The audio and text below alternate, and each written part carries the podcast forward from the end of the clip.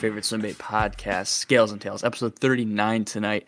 We have we have another gentleman from the PNW. We have Mr. Frank Hedlund tonight. Uh, for anybody who doesn't know, if if you go and you kind of just you know graze Frank's profile on Instagram, you'll see it and you'll see these fish that he catches, and like you'll be like, holy shit! So, right, Frank is definitely um a PNW stick, I would say. I don't know. He's probably shaking his head like he doesn't agree. But I'll let Frank introduce himself, then we'll get going from there. How's it going? My name's Frank. Um, yeah, from the Pacific Northwest. Been fishing out here pretty much since I was a kid, on and off, you know, and just enjoying myself out there as much as I can. Yeah. So how, how did I mean P and W? It's kind of it's not like there's a crazy amount of stuff to do out there. How did how did you get into fishing when you were younger out there? Well, pretty much the same as all of us, I think. You know, Grandpa, my dad took me out a bunch, so started out really young fishing, and um, yeah, we did a bunch of salmon fishing and steelhead fishing growing up. My dad was really into bass fishing. He got a little bass boat when I was probably like eight years old or something. So started bass fishing with him, and then kind of got out of, out of it a little bit when I was in my 20s, and then now last like five years I've been just grinding it out, having as much fun out there as I can, just learning as much as I can, you know. Yeah, for sure. Was um so so I guess you'd always kind of had a background in bass fishing by the sounds of it. Sounds like your dad had did uh did some of it when you were younger. So you, you always had an idea of uh, what bass fishing was like and how to do it yeah, I was it was fun. I remember going out there and watching him do it and stuff. So I always had a love for it. You know what I mean? So it's always been something close to me. Um, yeah, uh, I was to say a lot of guys. Um, they maybe necessarily some of their family members, their dads, or they, they would fish or they would dabble in fishing, but they didn't really specifically bass fishing it. That was kind of something that they found out on their own. But it sounds like you, I mean, more or less from the beginning, kind of had an idea what bass fishing was and got to experience that. Yeah, back when I was a kid though, it wasn't cool. Like none of my friends bass fish. Nobody knew what bass fishing was. You know, all my dad's friends would make fun of him because he wasn't salmon fishing. You know that type of deal. oh wow, yeah, that's crazy. At what uh, what point in time? Like I'm assuming it was probably like in the last five six years. Like you said, when you got back into it, when did you start swim bait fishing? Um, I would say about my second year back bass fishing. Like I remember when I got uh, like salmon fishing, I was doing a bunch of that, and um, the season was pretty much over. It was like March or something. I was like, I'm gonna go bass fishing this year, and um, I just started was just throwing you know a Texas rig, dragging a worm around, dragging a you know creature bait around, just smacking them, and I was just like, man, I'm missing out. I can't believe I haven't been bass fishing in all these years, you know so that that's pretty much how it got going. And then uh, my buddy Corey he told me about Instagram. So I get on Instagram, I'm looking around, I'm like, holy cow, these guys are doing some crazy shit now, you know, throwing swim baits and whatnot. And um, I was like, I want to try to start doing that. So that's how it pretty much started right there. Yeah. Were those guys doing it in Washington or were they doing it down in California at the time? Well, I, I think I seen most of the, you know the California dudes at first, and then yeah, yep. slowly I I think Brent was probably like one of the first dudes I seen on there, like that was consistently smashing on him doing that, and I was like, holy cow, we can do that here, and then then I just started digging in, you know, looking into it, and um, yeah, it it, dude, it's crazy that like like your you and your guys' group was like literally I'm like quote unquote like the pioneers for Washington for swim baiting. That is so badass. It, it was like so untouched up until you know six, six, seven years ago that it, nobody had ever done it. Like, oh my gosh, I can't imagine. Yeah, I'm not claiming to be a pioneer whatsoever.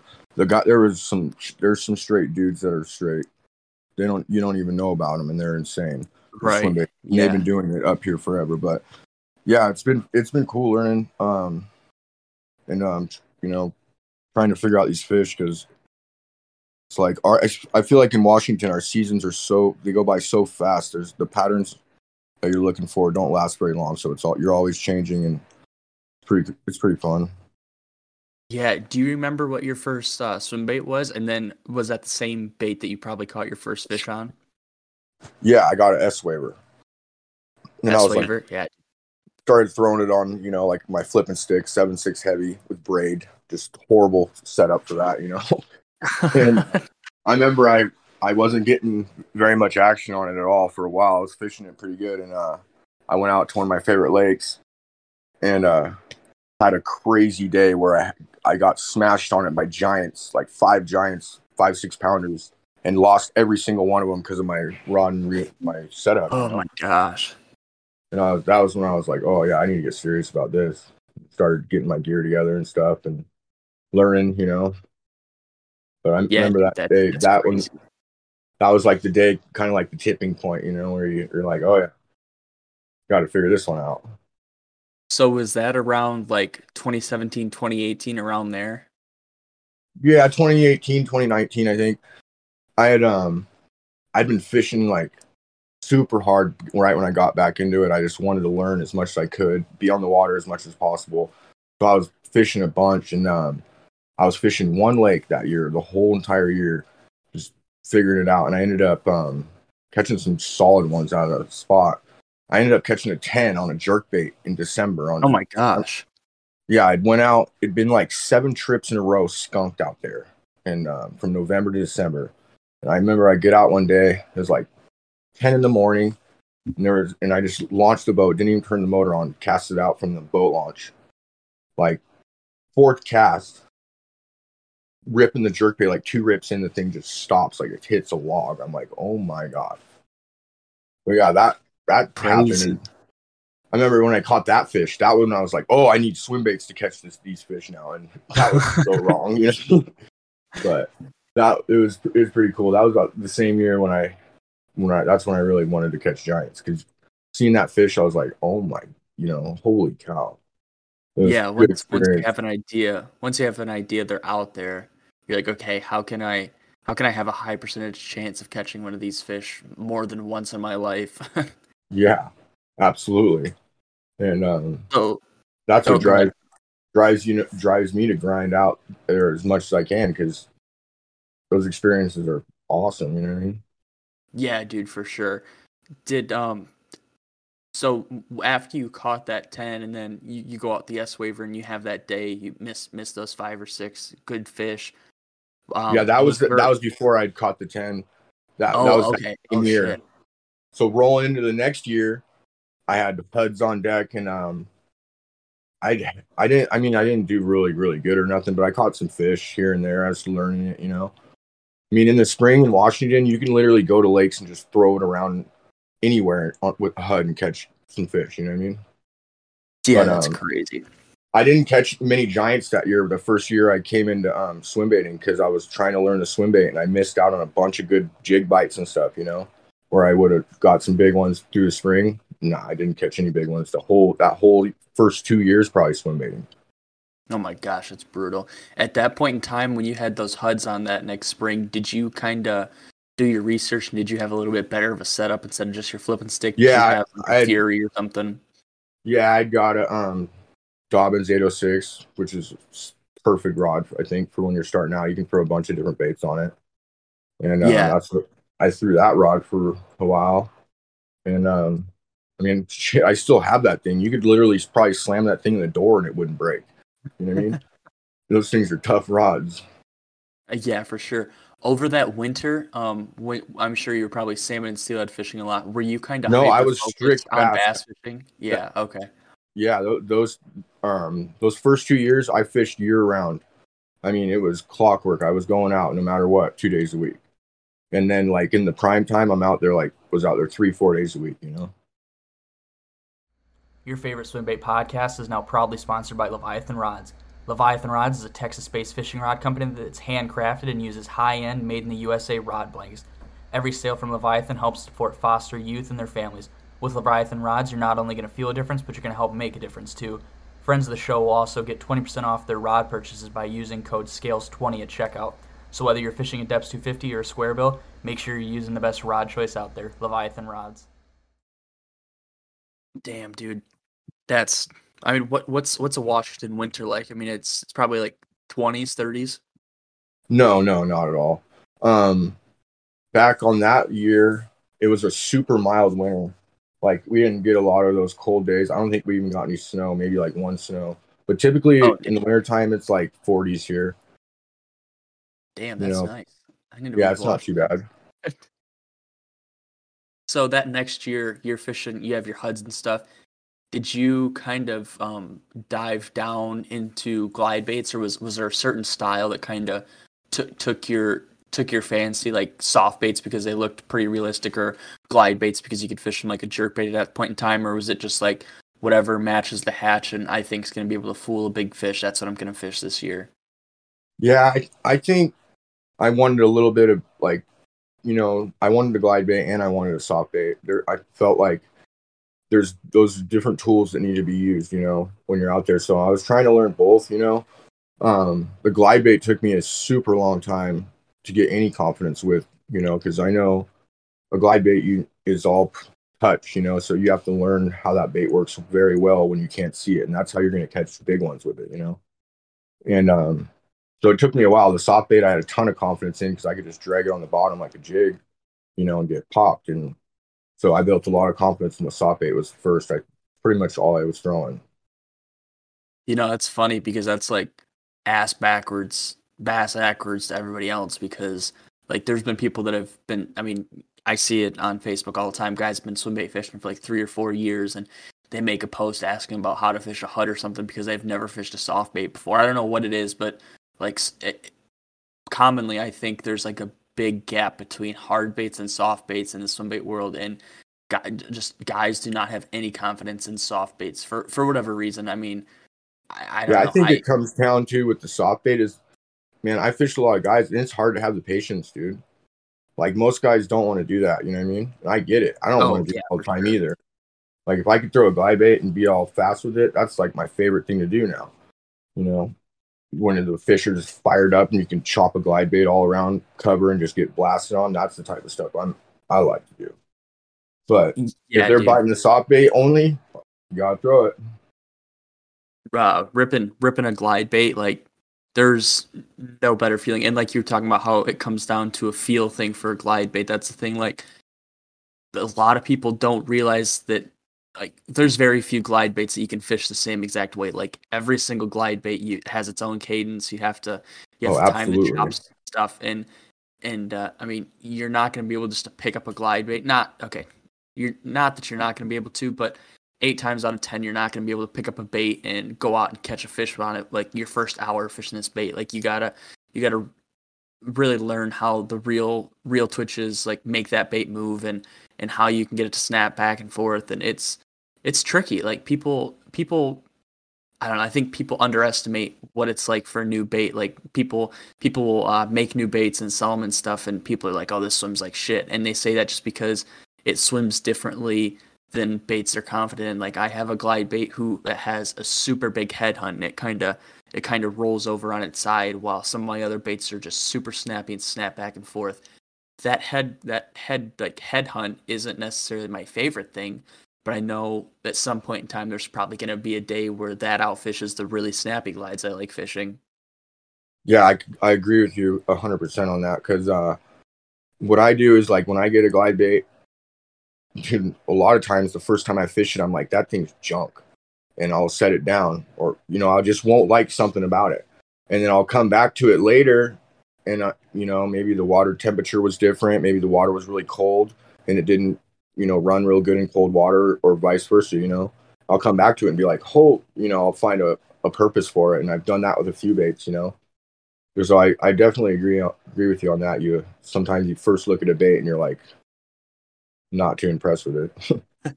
I will say, um, like I, I don't know, probably catch some flack for this, but I like the TK way more than I like the K9. I know you're you're a pretty big K9 guy, and I kind of want to talk about that. I don't know.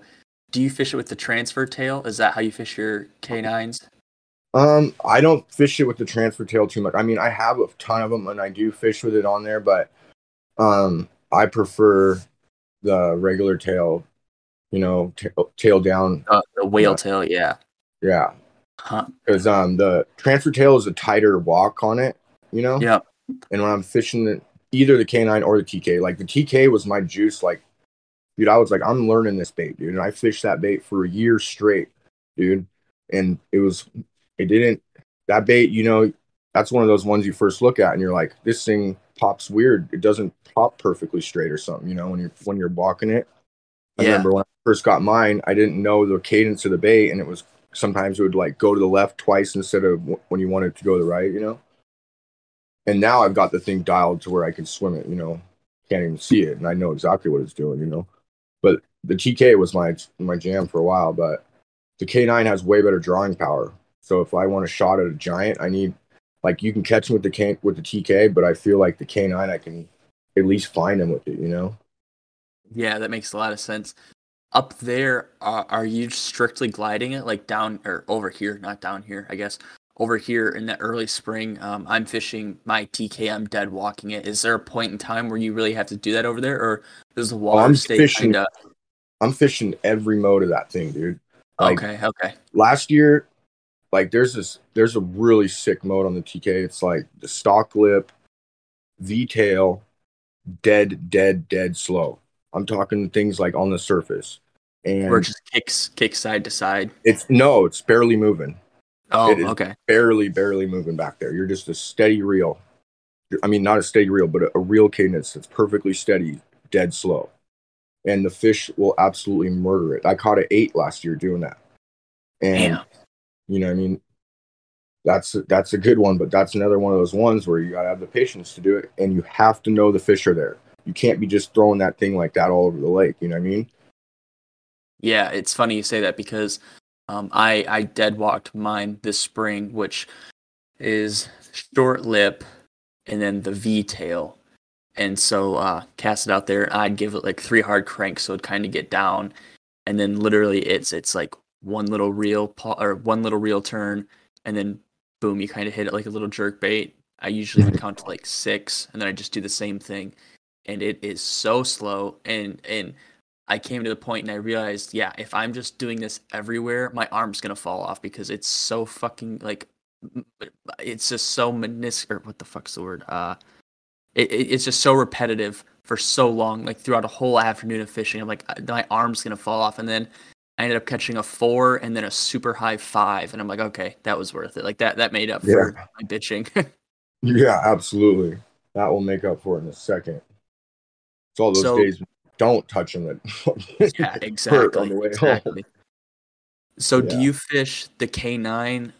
You, you fish that m- over the TK most of the time. It sounds like. nowadays um well like this year yeah um this year i was throwing it way more i always have the tks tied on and i always have a k9 going too so i'd always be reaching for the k9 and um, it was working well then i started losing confidence in the tk just because i hadn't been fishing it as much you know and it still works good Yeah, that that happens to me too. Like I'll I'll get a new bait and I'll fish it over this other bait, and then like a month later, I'm like, oh shit! Like I I literally haven't tied on a single other bait, and I'm like, oh man, I Yeah. probably need to do that. Like it's time to brush brush up and make sure that I know I'm not fucking forgetting anything. Yeah, I like the TK um for like coming back later. Like if, if I'm fishing somewhere and I'm not sure where the fish are positioned at first, I'm throwing something big, you know, because I'm gonna f- I'm gonna learn some shit, you know. So yeah, and lately you, this uh, year they've been smashing for me. I've been catching some good fish on the K9, so I was like, oh, we're gonna keep this rolling, you know. right. Um, are you gliding it or are you cranking down your K9 Um, I- like I- in, in summer? Um this year i played around with this like glide mode that guys use on the ghost. And um i put the v-tail in and then i well i got the bait painted and that added a bunch of weight to it. Um and then i put v-tail in and then i add some weight to the rear hook hanger area. And um it's like a glide bait then.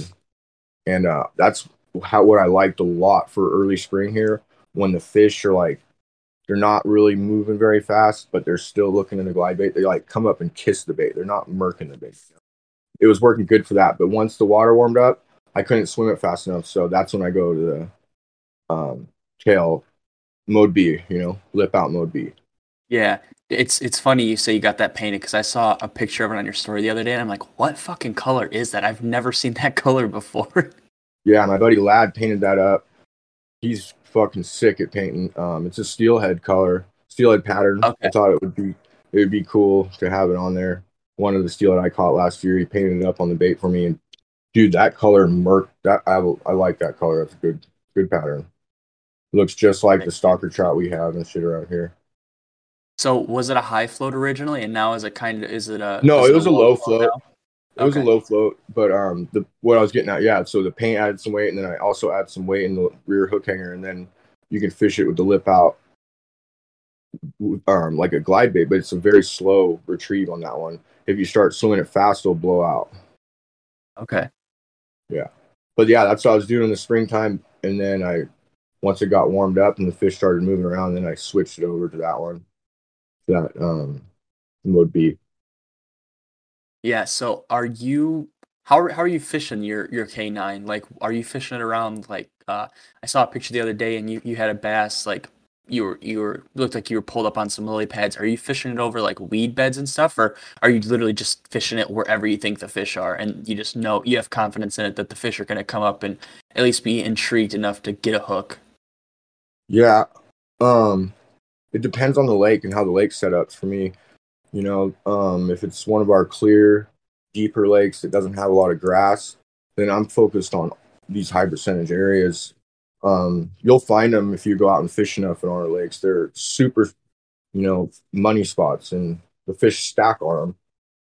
You know, you'll have three spots that will dang near have every fish in the lake on them in the summer. Right. You know what I mean? And uh I'm hitting those spots and you know trying different angles and whatnot. And on the grass lakes, that that's why the K9 is good to me is because it floats back up. I can swim it around patches, around pads. You'd be surprised. You can glide that glide bait like right on pad edges and go like right on the inside of pad, right around it, and they come out and smoke it. You know what I mean? Yeah, I like fishing my TK around like I, I fish it in some like thick ass like docks and shit like uh, marinas and stuff, but just because Yeah, I know I, know it. if I get like hooked on something, I know it's gonna it's gonna float back up to the top majority of the Yeah. time. Like, I'm not worried Yeah. about losing it because it is just a TK and, and I can get them pretty easily. But well, Yeah, lucky dude, I- you. yeah, I at one point Yeah. in time I had like five or six, and then I just kind of Yeah. sold them. I only need one. Nah, you got to have like eight of them, two of fucking all your favorite colors. yeah, Because I, dude, I if have, you uh, break one off or you lose one, dude, like I fished mine on 17 pound fluoro usually, and um, that shit will break if it has something wrong with it. I, you know, you're checking it all the time. Granted, I haven't lost one yet. I had to dive for one in January. I think I did. Oh, fuck. I caught one on a buoy line, dude, and uh, I, Oh, w- I wasn't letting that thing go because I caught like multiple sevens on it the year before. is that and, the uh, steelhead one? No, that's that was the K9. This is uh, that's the Cali Dream. That was my first TK I got. Oh, um, I got it was yeah. So yeah, this whole homeowner like decided to put some secret rope under this log.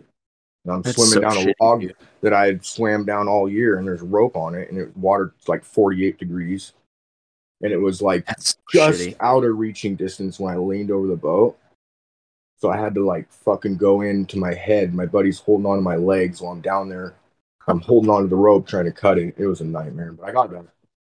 Dude, I just had to swim for a bait last night in the river, and that was fucking cold. I got all the way up to, I got up to like my my stomach, and fuck, and I was like, it's not really a log jam, but it's a down tree, and I didn't think it was that deep, and so I Yeah. like I I took my sweatshirt off and I set everything on the tree, and I was just like, well, here we go, and I fucking.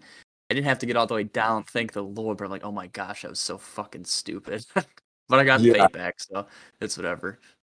I know river fishing, man. You gotta be careful. That current will take you over where you're not supposed to be pretty quick. Yeah, yeah, exactly. Luckily, like this was like just some random hole, and I, I knew like you know six feet away was ankle deep water. So I'm like, okay. Yeah. I was like, How much you guys? Is, is your weather starting to get cool over there?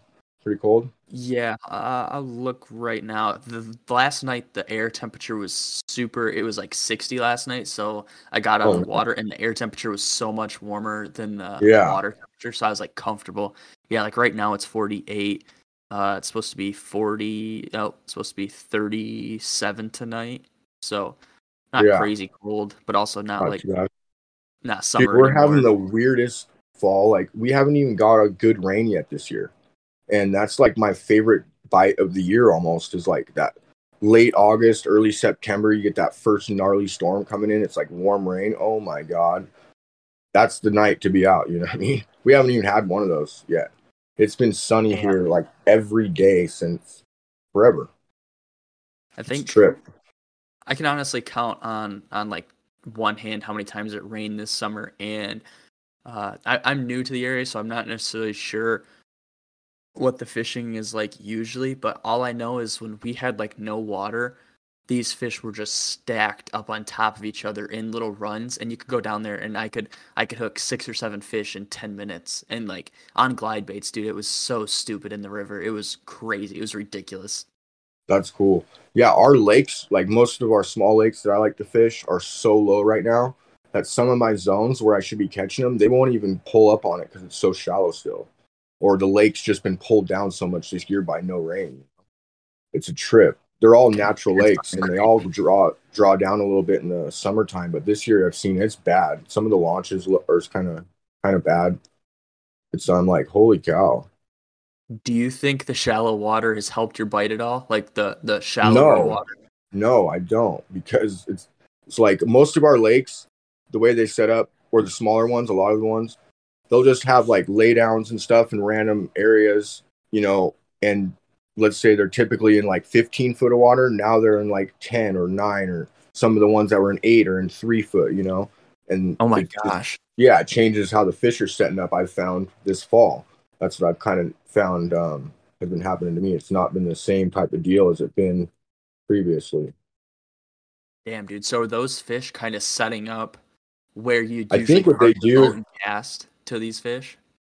Yeah, well, if you're on that on that top type of lake, um, I think they just fucking pull off into open water, you know. And Yeah, just for sure. because they don't have good structure to set up on. But that's only on a few of my smaller lakes. Um, some of the other lakes that have creeks that come into them all year. Those ones are fine. They're not bad. That's that's so crazy. Um, the the psycho gill. That that's hmm. a bait that if you go on your profile, you see you holding up a lot of very nice fish with the psycho gill. Was that a new bait for you this year, or did you have that No, I've year? had that thing for three seasons now. I remember I Oh, got it. I remember I I seen that thing somewhere, not even on Instagram or nothing like that. And I was like, look at that cartoon looking bait. And I hit up Joey and I was like, hey, can I get one of those? And he's like, you ought to get on a list. And I was like, all right. Add me to the list. Totally forget about it. And he hits me up like six months later, like, oh, your bait's done. I was like, oh, rad. He sends me that thing out, dude. And it was like game on right out the box. That bait swims good, dude. you have the the two piece, right? Yeah, I got the two piece gill, and then I just won in that August tournament the um, Psycho Trout, which I've been after that thing for three years or so. And I'm, I mean, I'm not going to pay no dummy prices for those baits. I ain't doing that shit. Yeah. So- yeah. Stoked, I got one, dude. It swims I- tits too. That's Joey sick. shit swims super straight, and that's a deal for me. You know what I mean? Yeah, I had a psycho trout two piece that I, really wanted to fish, but I was I was giving it away, so I'm like, I can't fish this thing because my luck I'll Yeah. break it off or something. And I wanted to Yeah. fish it so bad because it looked so. It was it was just a white one, but the white like just it was like sparkly white. dude. I'm like, oh my gosh, I White's wish. killer, dude. I like like the the bone too, like that the the TK and the K9, that 256 Yeah, color. That's a good one, dude. That one Um, gets bit. I would say probably probably around the time it sounds like you got yours, my buddy ended up getting a Psycho Gill like secondhand, but somebody sold it to him at retail for like 120 bucks. And this this kid was new to swim bait fishing. I mean, new, new, new. Um, and he didn't even know what it was. And he opened up his he lives he lives down by Detroit, and he came up and fished with me up at home, like two hours away from here. And uh, he opens up his box. I'm like, dude, where did you get this? He's like, oh, I don't know. Some guy sold it to me. I said, do you know what the fuck this is? Yeah. He's like, "The Psycho, Psycho Gill. I'm like, do you have any like any idea of like what this is? Like, I know you know the fucking name to it, but do you know what this is? He's like, no, it's like a wake bait, isn't it? I'm like, oh my gosh. I'm like, yeah, it's a lake bait, dude. I said, fish it, please. And then he ended up selling it like a month or two later because he's like, I don't know how much I'm it was worth." swim baits. Yeah, I don't know. I think, He was I think like, he only "Holy like shit! I can sell this thing for four hundred dollars. Deal." yeah, And, uh, fuck, dude. Oh my gosh, Dude, yeah, I it was can't it was crazy. yeah, that's insane. He got it. He got a deal, and then he gave it away. That's the problem. Nobody Yeah. for baits. They just trade them. Dude, I I like for anybody who's listened to like all the episodes, I've said this more than once. I I legitimately gave away a DRT ghost because I didn't know how to fish it and I lost all the attachments. I think I heard. I listened to that podcast. Yeah, yeah, yeah. that was a cool story though. I paid like fucking six hundred or seven hundred bucks for it, and then Yeah. like, a couple weeks later, I'm like, "Fuck this thing! Like this thing's a piece of shit," and I gave it away. That thing showed up your doorstep, and you're like, "Holy shit! This thing's giant." Like, yeah, "Dude. I remember, I remember getting it from the post office, and my grandpa, who who used to live in the same town as me, he just he he lived like a couple blocks away, and he was at the bank, and they're right across the road from each other, and he sees me coming out with this big box, and it was like right around, I want to say it was one of our family members' birthdays. He's like, "Oh, is that a present for so and so?" I'm like, "No, it's a bait." He's like, "Look, like one bait, and this, this box like a foot and a half long." He's like, "One Yeah. bait." I'm like, "Yeah." I mean, I was like, "Here, come come over to the truck and we'll open it up." And I grab my pocket knife and I open it up and I open up the box and it's facing me and I'm like, "Holy shit!" And he's like, "Is it really that big?" Because he, he knew Yeah. I fished big stupid baits. And I show it to him and he's like, "Oh my gosh!" He's like, "You're gonna catch a fucking muskie on that thing." Yeah, dude. Yeah, I remember my buddy got one too, and I the first time I seen one, I was like, "Holy cow!" I mean, I was still intrigued by the bait.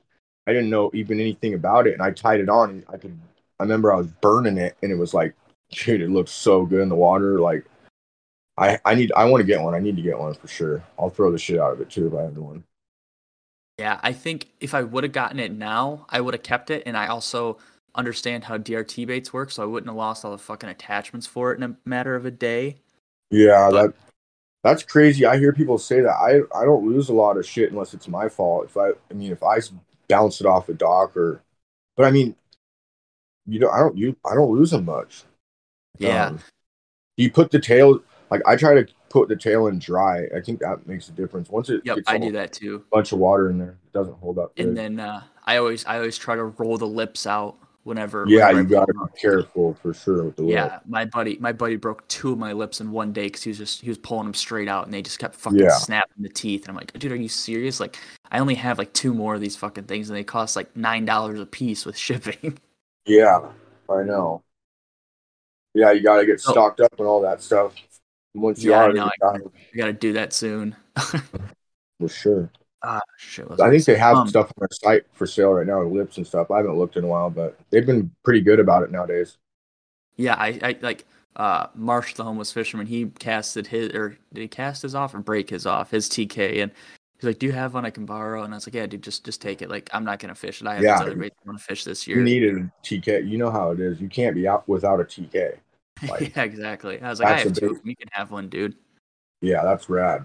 I would have I done was like, don't thing. lose it though, because I sent him the that Hama color. I don't know if you know what color that is. Yeah. It's like mirrored chrome. Yeah, I sent him that one, and then uh, I I have the Monster Drive one, which is the monster monster tackle one's like my favorite color. It's like just the iridescency pink and gray. Yeah, it's a sick color. Sick ass color. I've caught so many fucking fish on that thing.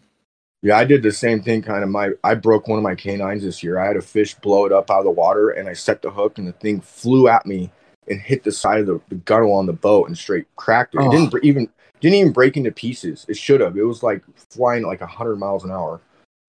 And- Anyways, I was bummed because I need two K9s set up for different modes so I can throw them, you know, differently. Yeah.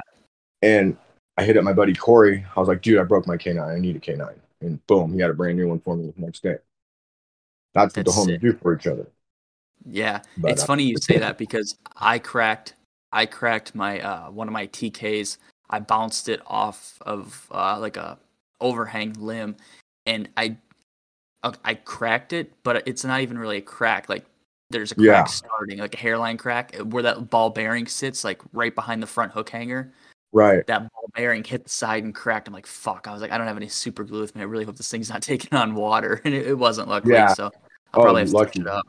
I've never broke a TK. Honestly, I don't think. I don't think I have. Yeah. I bounced them, dude, like throwing them like a mile and landed on a dock, like, like you thinking, oh my god, this cringing and it comes back perfect. You're like, what the hell? yeah, exactly. Um, Yeah. Getting back on getting back on track just a little Yeah. bit here. What are what are your setups for your baits? For so just just go For through right now, you have and set um, up for. My friend Daryl, he um DD Customs, he's built me a few rods. I like him a lot. He built Ooh. the first one I got was um the TK stick we built, and it's a really parabolic. It's a medium light, um one to three ounce, seven nine I think, with a really long handle and uh not super long, but I mean it, it's a longer handle than a normal seven nine. I love that setup. That setup's super light in my hand, um, with a Curado uh, DC on it, which I'm gonna switch that reel out. Um, but then uh, I could not fish a DC. That fucking buzzing noise would get so annoying. I don't so mind the buzzing noise, but that- reel's like two years old now, and freaking it blows up all the time. It's like the DC just Yeah. turns off on it. I'm like, what in the hell? You'll, you go to fire out a long cast after hundred casts, and all of a sudden you just won't hear the whine. Oh, that's fucking weird. Yeah, it might just be mine. Before it did that, it was awesome. I loved it for like underhand pitching. Like I can straight like flip into stuff with that bait, and it that's what the DC helps for. I think, in my opinion. Other than that, it's not needed, you know. But um, that's the TK stick with 17 pound fluoro on it, and then I got my soft bait rods, uh, um, Megabass Orochi. I think, uh, or Orochi Levante, or I don't know. It's a heavy Megabass rod with a Curado K on it and a 20 pound fluoro. That's like what I'm throwing like HUDs on and whatnot. And then I got for my K9 rod, I got an eight foot. Gerald built that one. That's a DD Customs. Um, can't remember the specs on it. It's a little bit stiffer of a rod, but it's perfect for the K9. I love it. And then uh, like I still got that 806 too. And I got it. I got it eight six that Daryl built me that I throw my um eight inch HUDs on and my heavier like I like to throw the 250 on that thing too. Like I throw the 250 a lot. I don't catch a lot of fish on it. I'm only caught dinks on it. I've lost a ton of big ones on it, but I love that bait. And that's what I usually have tied on that thing. Is the 250 the biggest bait you you usually fish? Right now, yeah, that's um, that's the biggest one. When I need a bunch of drawing power, if I'm at a new lake and I need to find out where the fish are, I'm throwing that thing. The first day I Right. won't catch shit, you know, but I'll catch them on the second or third day. You know, isn't it crazy how how you're talking about how you you catch a lot of fish and a lot of good fish and even small fish on the K9, but it only seems like you catch dinks on the on the 250. Yeah, I mean, I've had my opportunities with the bait this year, like, and and the that bait's like our fish have really small mouths, and Yeah, yeah. you always get them like one prong in the mouth, and then the bait's on the outside of their face, and Mhm. It's just a giant, like an eight plus or a seven, you know, seven six, any of those ones. They come out of the water with it, and it's game over. You know what I mean? Yeah. I But, like uh, um And also that fish. Oh, go ahead. Yeah. that bait is, is the hooks are so much further apart than like a K9. If you look at it when you fold the bait, the hooks are like right next to each other. So I find with that bait, you'll either get one or the other hook, and they'll get like two prongs on it, and they're pinned. You know what I mean? Yeah, I was just about to say I like how um I I can relate to what you're saying because our fish are the same exact way. I, I was talking to Brian and like it's it's not uncommon here to to catch a 17 inch fish that weighs almost five pounds. Like Yeah, that's crazy. they're small for how fucking big they are. There's butterballs here. They're fucking like college football day blimps. I swear, dude. Yeah, I've seen them. They look cool. I like those style of fish. Like their heads are all just like grow straight up. yeah, You know I mean? But um, Yeah. yeah, our fish are like on average like mostly around 20 inches is a five pounder. You know, I have seen 19 inch five pounders, but that's the cl- the cutting I've ever seen personally myself. And those things are just stuffed, and usually on a kokanee lake where they're just gorging on kokanee. You know, um, yeah, dude. That's but so typically sick. Like it's like our fish get to like 22 to 24 inches but i typically it's like you see like 22 23 inch that's a that's a giant giant dude like my eight last I- year was like 21 and a half i think but it, it was just so fat that's why it appeared so short. You know what I mean? If it didn't have, if it wasn't belly didn't stick out, you know, that much, it would have been longer. You know what I mean? Right, dude. It's it's crazy that that you guys catch fish this big out there because here, dude, like like a six pounder here is massive, like absolutely Yeah. massive. We don't have the ice over here though, dude. Yeah, so we have yeah. longer growing period. Like, dude, I've got lakes here in the wintertime. When it's a mild winter, I'm out there in December, February, ripping a a small swim bait through grass, and they're smoking it. These fish are feeding year round on mild so years. sick. But like last year, we had a pretty cold winter, and bass fishing was horrible. Like my buddies that do it year round were just getting their asses kicked, and I was like, I ain't even gonna try. I'm gonna be steelhead fishing.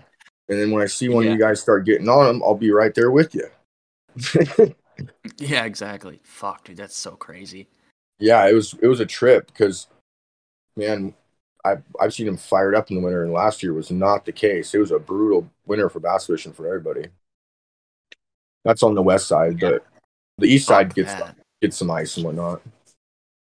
You know, that's that's one thing I'm gonna try this year though. Is I'm gonna I have a nice pair of duck hunting waders. They're like 1600 grain waders. I'm gonna I'm gonna fish my river in the wintertime for smallmouth because I think like people do it in the Mississippi and shit all the time and like the dead of winter out in Minnesota and Wisconsin and like Yeah, I don't think there's any reason I can't do it here. Maybe maybe not with a 250, but like with a S-Waver 168 and shit for sure. I think I can do it. that'd be cool. Yeah, I see like Phoenix and uh, um, Jeremy Pratt, I think his name is. Aren't they up there by you? I've seen Uh, them just massacring giant smallies in the wintertime. Yeah, so so uh Marshall or not Marshall, uh Phoenix and like Kyle from Throwback and all them, they live like nine to ten hours west. Okay. I, I think maybe they're they can't be very much farther north than I am. Like we're probably pretty close on a on a parallel line to each other. Right. Do you have any And, spot and like their warm water winters or discharge spots or anything? Um, so there's one lake down here, right? It connects to Lake Michigan, and it's a hot water discharge. But the hot water discharge is on Lake Michigan, Oh, and they must I don't stack on know. that thing. I think. yeah, I don't know. I- I don't know if it's worth anybody's time to go do it because, like, here in the wintertime, they pull, they drag out um all our docks and shit on the lakes have big ass wheels on them, and they hook tractors up to them and they pull them out after uh, Memorial and Labor Days when they put them in and take them out. And Oh, so, wow. like, the tournament we fished this weekend, like, you're literally launching from the beach and you're fucking getting soaked because you have to push your boat off and jump into the Oh, boat wow. because there's not a fucking ramp. That's a trip. Yeah, dude, it's so shitty. So, Yeah, like, I mean, I don't I don't know if it's really worth anybody's time to go fish this discharge because I'm sh- I, don't get me wrong I'm sure there's a shit ton of fish in there especially when the water's like 60 they got other stuff but to fish for, probably, huh? Other areas. yeah exactly stuff. ice fish and shit yeah and and you got to get out there like you got to fight the fight the current and everything and, and the waves if there's rollers and shit and if it is like a decent winter like you have ice chunks floating around until Oh, yeah. May like in the big lake so you got to fucking dick around with all that Yeah. I thought it might have been like a small river or creek so you could access it by foot, but if you had to take a boat, screw that. Oh, the well, the the lake or the the lake, the the river I live on is a small. Like I can walk all the way across it. Like I'll, I Okay. could definitely walk across it in the wintertime for sure. Right on. That's cool. I can. I mean, I could. it it's going to be all froze over though, isn't it? Uh, so I don't know if this freezes over because where I I fish like right underneath the spillway dam area, Oh, and it's not crazy like fast flood, flowing probably. water. Yeah. yeah, but I think there's enough that it won't won't freeze up. Oh, then you might catch them, huh? I wonder where they they ain't going nowhere. They're staying right there in the river, then, huh? yeah, exactly. I don't I don't know exactly what the hell they're gonna. I don't know. I'll have to figure it out. I don't You're think gonna it's have gonna to be throw like a hard. periwinkle for them, dude. yeah, fuck. You have to do something. I got some ideas. Probably start off with the jerk bait and, and go from there. Work my way Oh, up yeah. a little bit. You'll get them. That'll be fun though. Learn it, figure it out. That's the fun of it. Yeah, for sure. Um, one thing I wanted to ask is, uh, why do you think swim baits work so well up around you guys in the PNW? Is it just because it? I don't know the if they work so- well though, because I know dudes out there that are not throwing them. They're catching just as big a fish as us, dude. That's Right, so- yeah. That's definitely a misconception.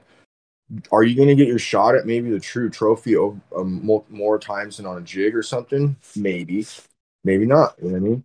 But um, the the I think the swim baits work really good here in certain times. Um, you know, because you got certain times of the year when the bass are just so territorial that you throw a bigger a big you throw a TK in there, they're not even care about it. It's not a threat to them. But then you throw in that bigger bait and it comes into their area, their zone, and they're just not happy with it there, you know. So you're you might catch them then, but you're gonna you're gonna definitely get to check them out, you know, and see what they're doing. So that's why I think it works good for me.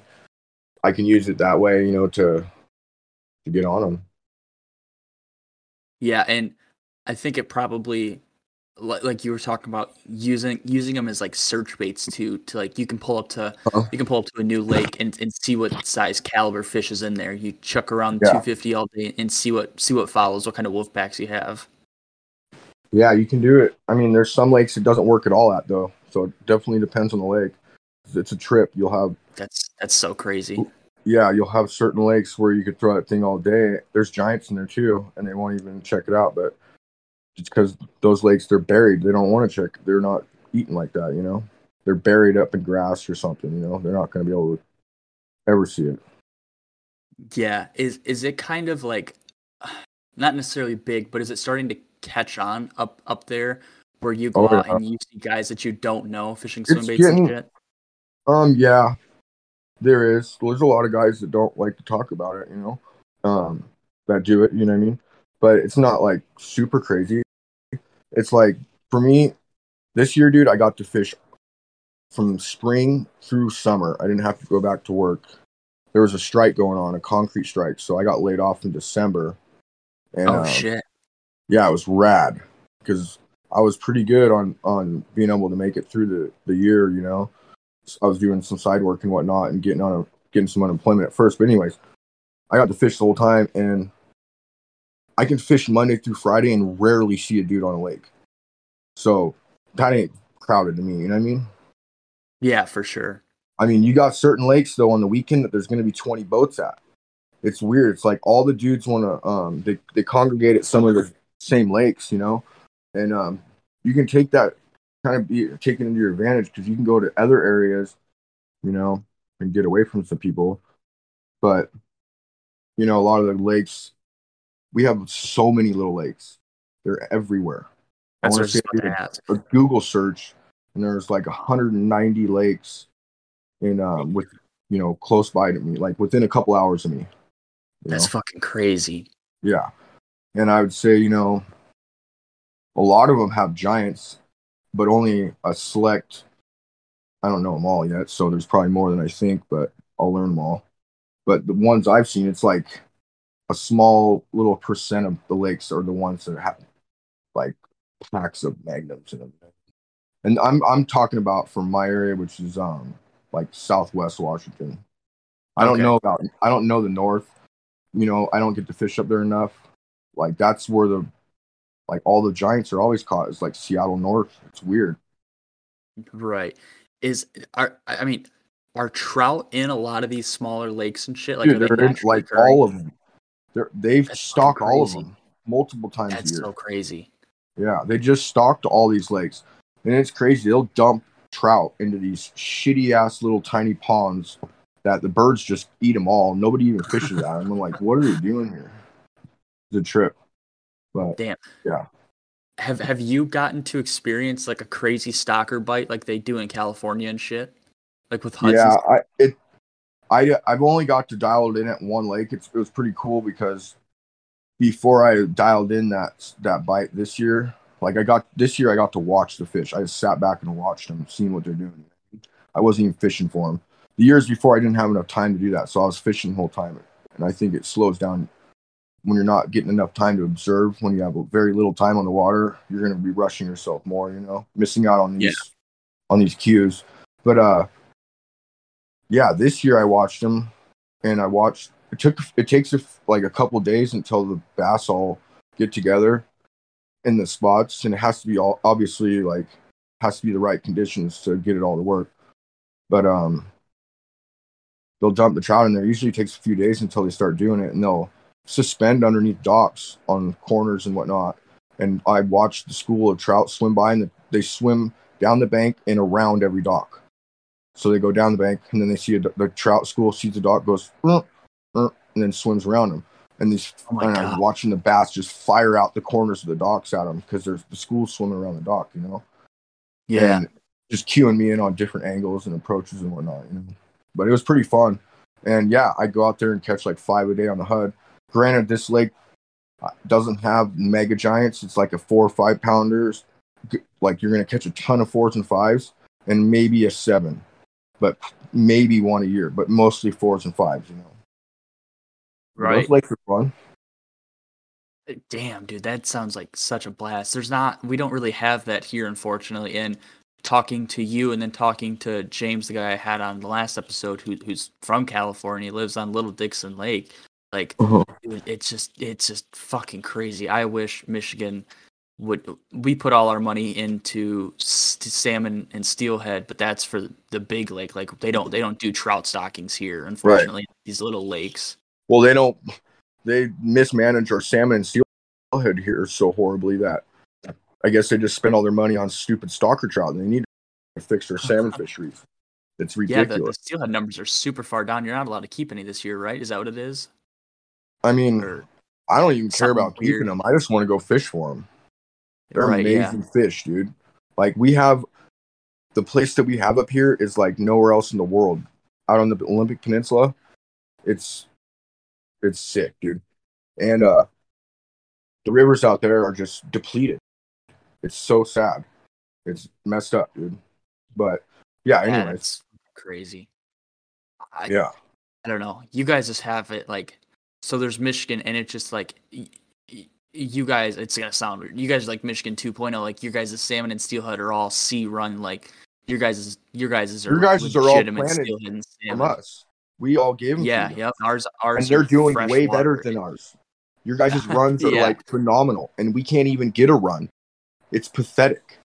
You know what I mean? it's uh, some of like the last couple of years our numbers are down, but this year the numbers are way up. Uh, two or three years ago, the numbers were down a little bit, but there was like there was there was guys catching multiple thirty pound kings a day out on. oh, the I know. lake. I Like, seen it, dude. It's it's been impressive watching that that run grow over the years. Because I remember watching, I remember um seeing just the the runs, the steelhead runs. They're all over the place. They're everywhere up there. Yeah, It's cool.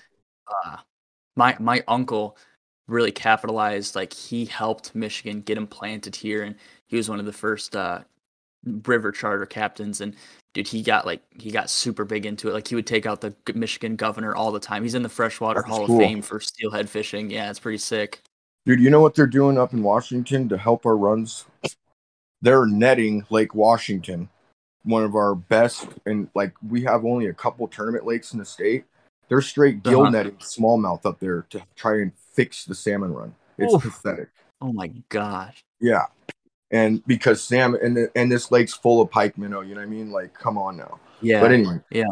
yeah, it's wild. Our fisheries management sucks up here. They're trying to destroy the bass too. I don't know. I mean, not a good topic to get on, that's for sure. I know uh, some of those some of those western states, like uh, I think it's Colorado. Colorado wants to kill off all their walleye and all their smallmouth too. yeah, and like they're more or less invasive and they're eating Right. all the trout minnows that's what shit, they're getting at too. And then crazy. yeah, and yeah, yeah, it's wild. I could go on about it. Washington is, yeah, probably gonna get out of here eventually. Uh, it's just hard to because the place is absolutely beautiful and it's got so many resources and fun shit you can do here. So it's always drawn me here. Kept me Yeah, here. dude, fuck. I I would move out there, and not not even. You don't wanna- move out there. Yeah, yeah, it's a fun place. It's fucking getting expensive though. um, That's one true. thing one thing that uh somebody somebody would see if they're scrolling on your profile is how how often do you fish at night? Is that like a like a really thing that happens every once in a while, or do you do that quite frequently? Well, um, I've always liked fishing. I mean, I've always liked the idea of fishing at night, but it took me a while to kind of figure it out. Like I, I love fishing in the day, dude. Like my favorite thing is watching them eat. The, that's like what I want to go do. 100%. Yeah. You know what I mean? But some like these lakes been getting, you know, you'll get a lot of get a lot of pressure in a month, you know, for the lake or whatever. The only time to catch them really is at night, in my opinion, when they're they won't bite in the day a lot, you know. And this is like August. This is summertime months, you know. Um, so that's when I take advantage of that and try to get out there at night. Like I Yeah. this year, I was um I did that Lanciani tournament online tournament, you know, and um when I rolled into August, I thought to myself, well, this is probably the only month I'll be able to win that thing from Washington because those boys down south, it's going to be hot as hell, and they aren't going to Yeah. be catching them as good, you know. So I'm just like, I'm going to just see what I can do, and I, I ended up going out. It was like a week into the month, and um, had my friend on the boat, and um, we're out fishing. It was like ten. And I'm, I was throwing the cycle gill as soon as it got dark, and got smoked by like a it was like a 415 smallmouth. I was like walking it down the dock and I, it was cleared the dock and I just burned it to the boat and literally the fish ate it like three feet of line out and I had one like a month before that one on the Joker. I was fishing with Brent that day and uh it was it was a decent day I want to say we had a few bites or something and I threw the Joker on and was running it with the lip in and I was like ah, I'm gonna walk it and I pulled the lip out fired this bomb cast downwind just a mile, and I'm just chopping the thing hard all the way to the boat. And I stop it like 20 feet from the boat, and I'm like, "Hey Brent, you think that thing looks good?" And I gave it two chops, chopped it right into the boat, and I'm like, two feet of line. This fish straight levitated with it. I swear to God, it, like grabbed it and and came up the air like two feet and turned and broke me off, dude. And I was like, oh my what the fuck? Like, I mean, 20 pound um Iser, you know what I mean? That shit's pretty strong. But um Yeah. so after that I've been backing my drag off. If I'm in open water, I'm backing that thing up. Because my drag was locked down. The fish was just so close, didn't have enough stretch, boom, broke me off my joker. I was devastated. But yeah, getting back to the Lanciani tournament, um that night I got that that's that smallie dude. Fucking right at the boat, drag backed off. It just ripped like 15, 20 feet of line out instantly. I'm like, holy shit. I thought it was a, I mean, it was a big fish. It was a summertime. Oh my gosh. Got that one, and I was like, oh man, I might as well put that in the tournament.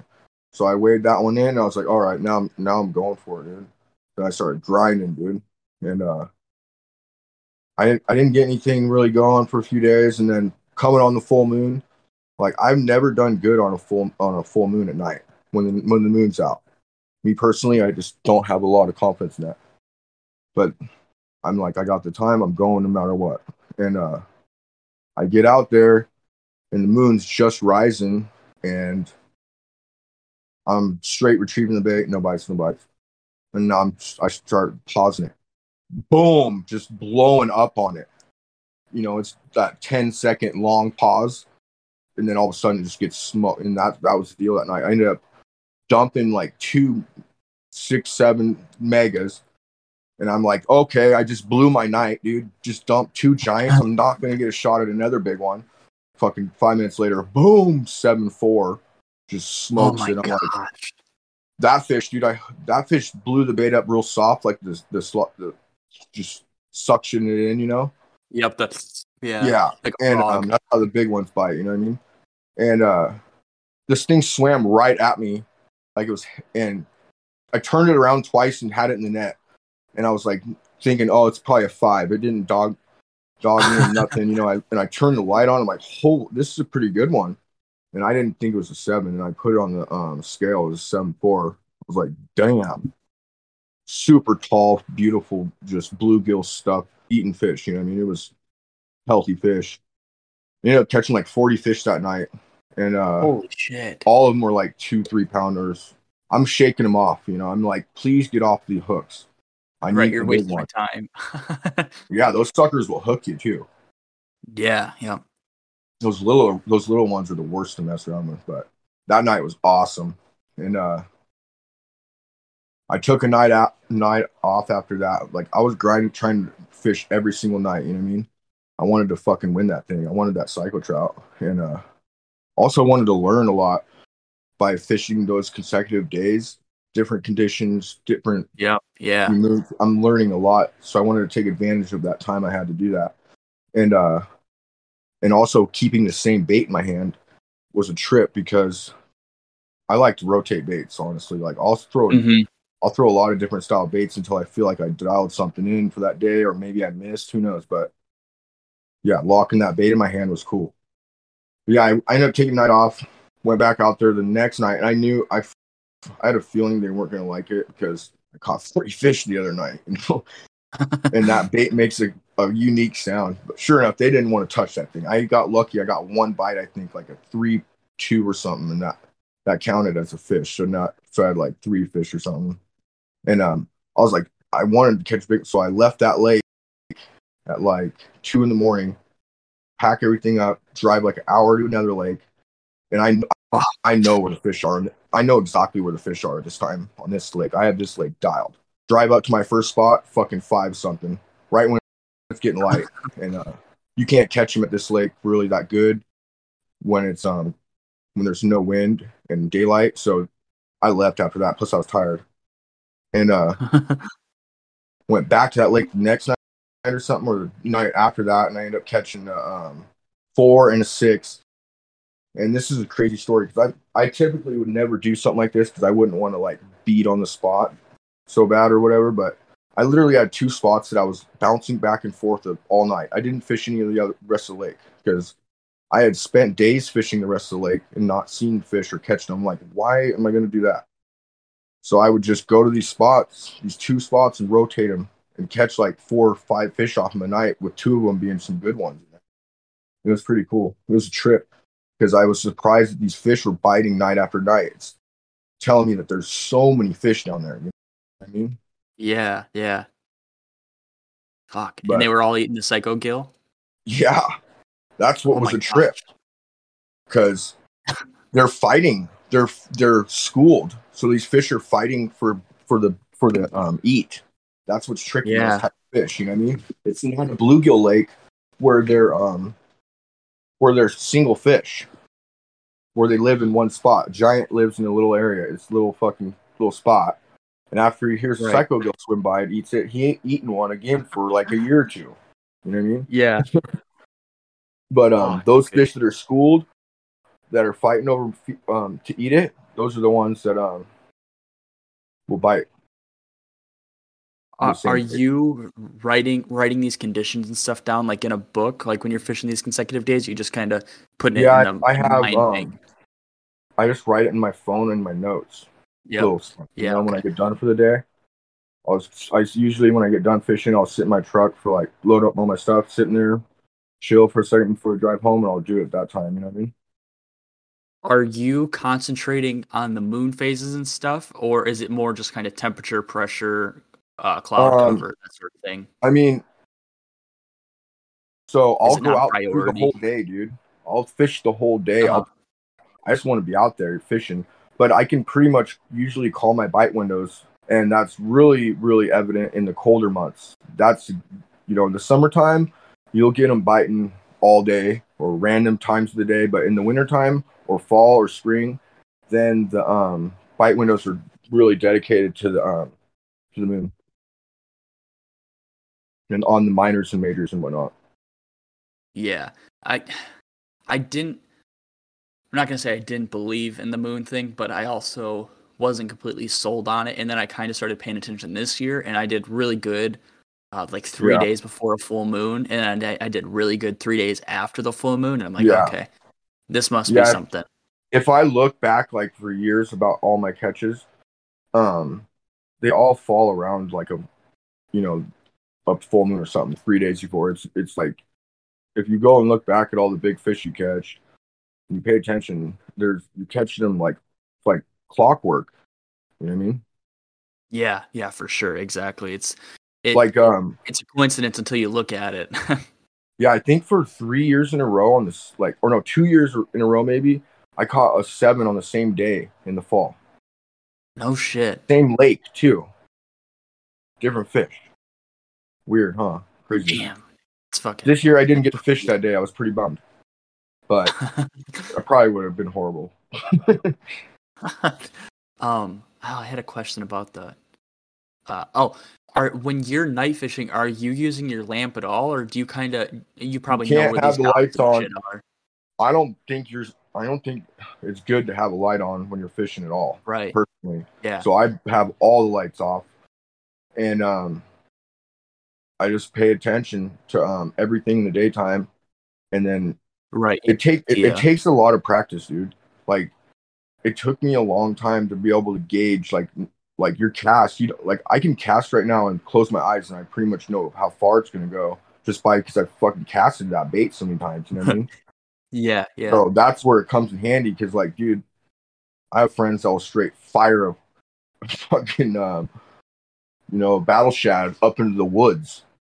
And so, you know, I've had dudes fire a freaking wake bait into someone's backyard. Like, oh my God, dude. what are you guys doing? Yeah. Yeah.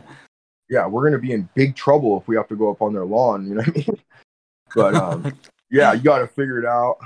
Get out there, practice your casts, fish a familiar lake. I can't go and fish a night fish a lake I don't know. That's stupid. I would never do that. yeah. Yeah. Right. But Dude, I'm I'm so jealous because I like I, I've never l- done really any good on a wake bait, let alone had a night even or had like a day even close to like what you were saying. Like I've had days like that, like on the Gantrell and shit, like in the afternoons, but never at night, especially on a wake bait. I don't know what it is, but I just have no confidence in a wake bait at all. I've never That's done with before. yeah, nighttime that's I mean, I throw I the other night I got on some pretty um I got on a fun little throwing the citizen at night in the rocks. It had a um underspin on it, so I think that That would be me. fucking fun. it kind of clicks on the rock a little bit. Yeah, they were smoking it. They bite it different at night, dude. They just like a wham, just a, just annihilating it. I love that. You know what I mean? Are you just Just- dragging it around like a football jig?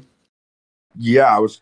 Um, it was like eight foot of water, um, rock like that, six inch round rock, you know, or so. Yep, yeah.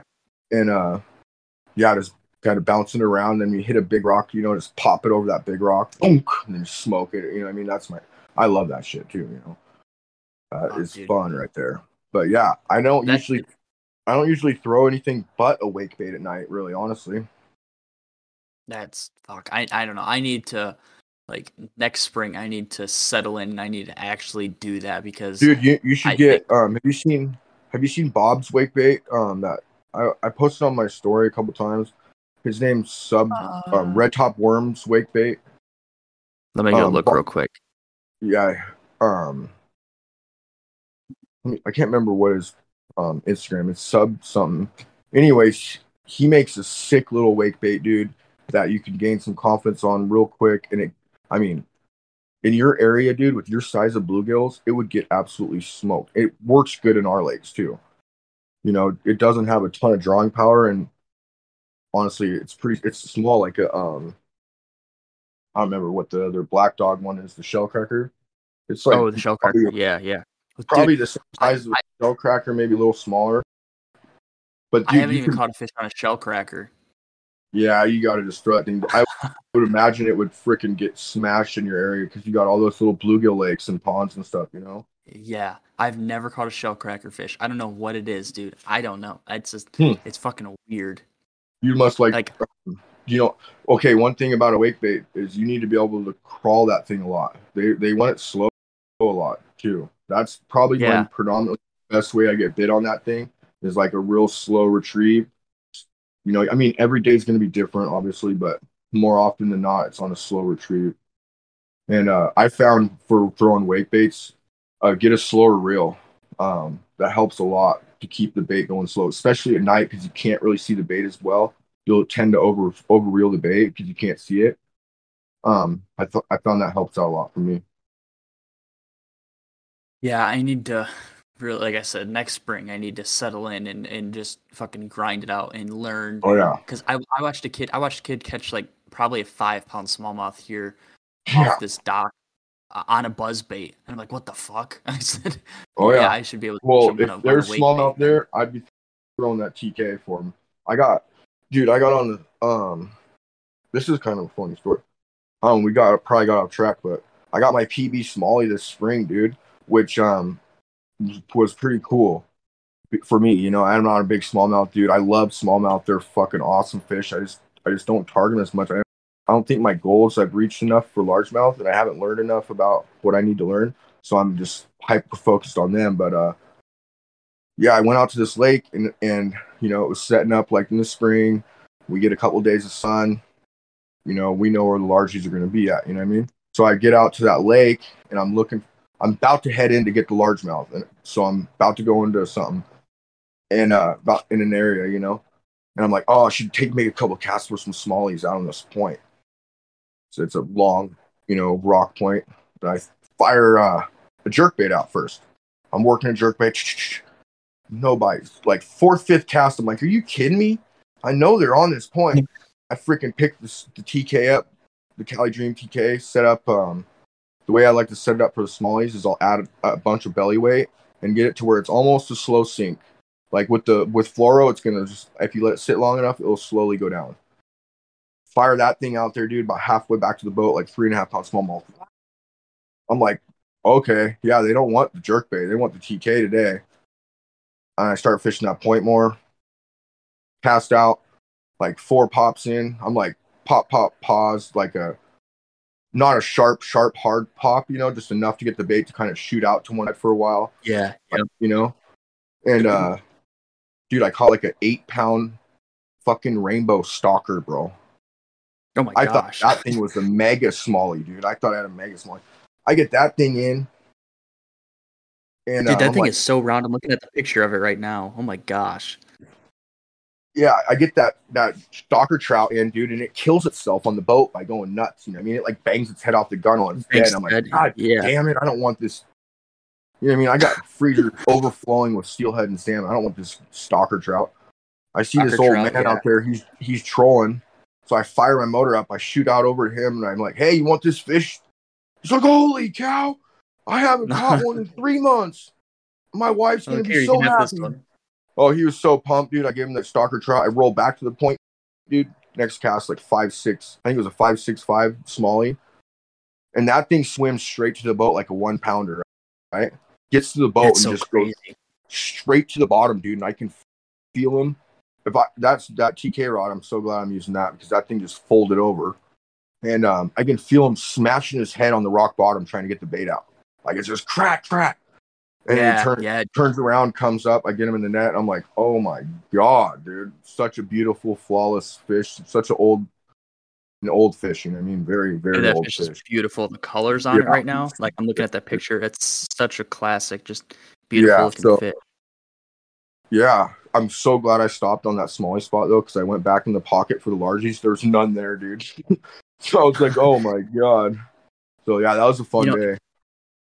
It's funny you talk about that because when you hook a fish, well, when I hook a fish in the, in my river, and like you'll you'll I mean you got to grind it out of the rapids and then you can kind of play it a little bit, and and Yeah, you can feel them get you can feel them get down there and you can feel them fucking knocking that bait against all those Yeah, rocks. it's Like, a I trip. this fucking thing hungs hangs up. I'm gonna be so pissed.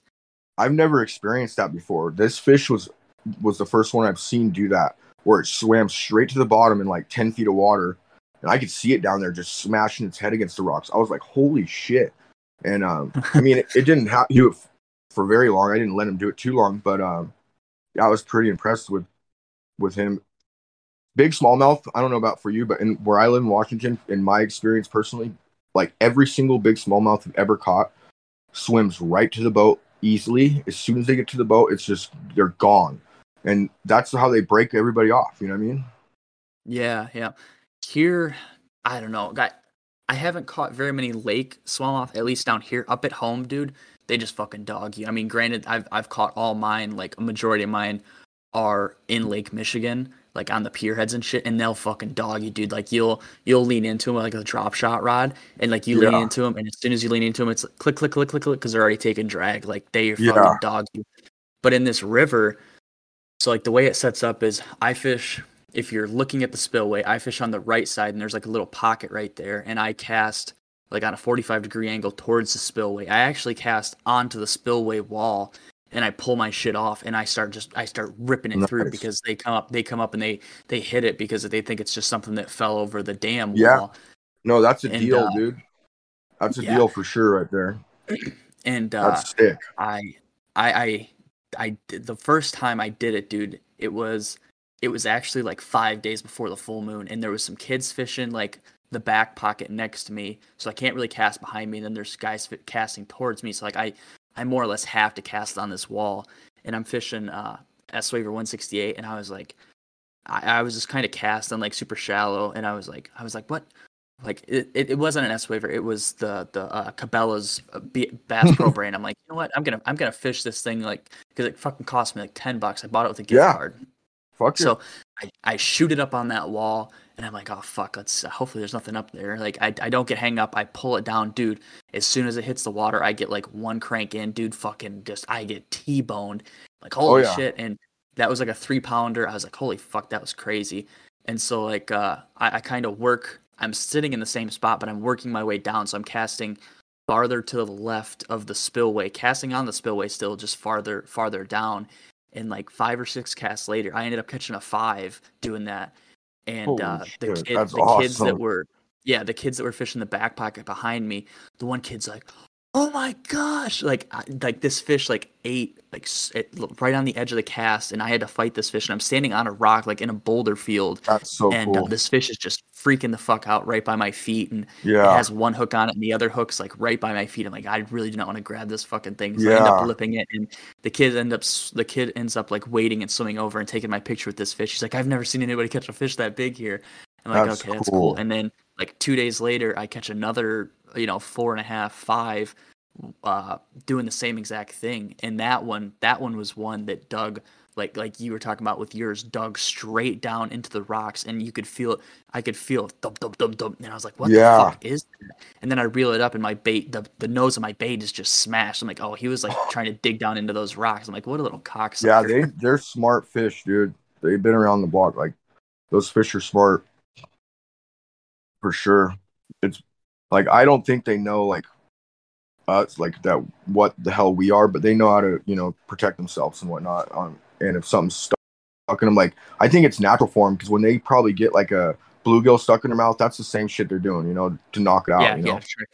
so that's it down or probably out. Yeah, yeah, what they're trying to do. They they're probably figuring that's the same deal going on.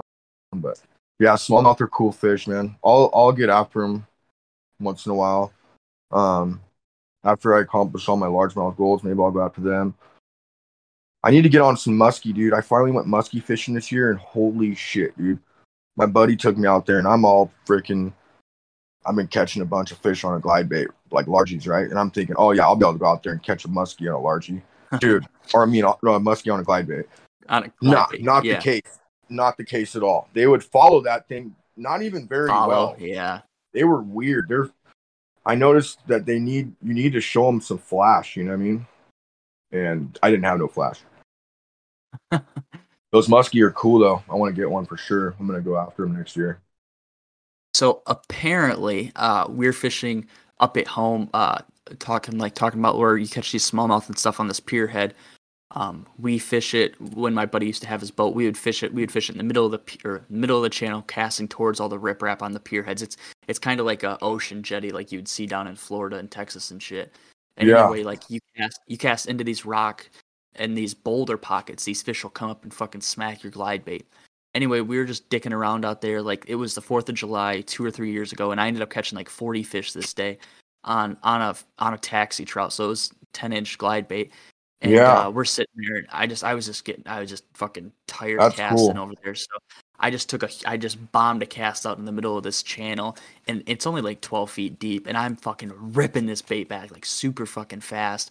And uh, I just see the shadow fucking come up and swipe at my bait, and I set the hook, and I'm getting it to the boat, and I probably got it like ten feet from the boat, and I thought it was just a pike, and my buddy's like, "Dude, that's that was a fuck." Uh, it ended up uh, shaking off because I wasn't really like keeping tension on it. He's like, It was a giant "Dude, that was a fucking muskie." No, no, Oh, he said it was a muskie. I was Oh, like, "Dude, "Are you sure?" He's like, "Dude," he's like, "That was hundred percent a muskie." I'm like, "Oh shit, I wish I'd have landed Oh, it, but it's whatever." muskie or- Um, are, pike don't pike get just as big as muskie over there? What's what? I don't know. y- yeah, yeah. Pike. But why uh, pike why do people for- like muskie mo- way more than pike then? Uh, because like here, uh, muskie's kind of a, a novelty thing. Pike is like uh, it's it's kind of like bluegill versus crappie. Like crappie's so Yeah, sought after. So they're the same size fish. They fight the same, right? yeah, yeah, they just look different. That's more or less all it Is is. there are they harder to catch? The muskie are harder to catch, mm-hmm. right? yeah, yeah, pike are, Okay, I got pike it. are way more that's why. aggressive. Okay, yeah, that makes sense. And it seems like the the muskie, they, I don't know, they're weird. They'll like cruise right up Yeah, to your boat. Where I was at Yeah. fishing, you'd have like four footers. They would, I, they would just hear your boat and they'd come right up to it. You know what I mean? And, yeah, um, dude, it's they're was so crazy. fucking crazy. Yeah, Like, it was I, fun I though. caught, I caught a really high 30s uh, pike this spring, and that was the biggest one I had caught. And I caught it on a TK dead walking. And Yeah. dude, I fucking shit myself. I was like, holy shit, this is the biggest fucking pike I've ever caught. I'd be scared he's gonna bite my bait off though.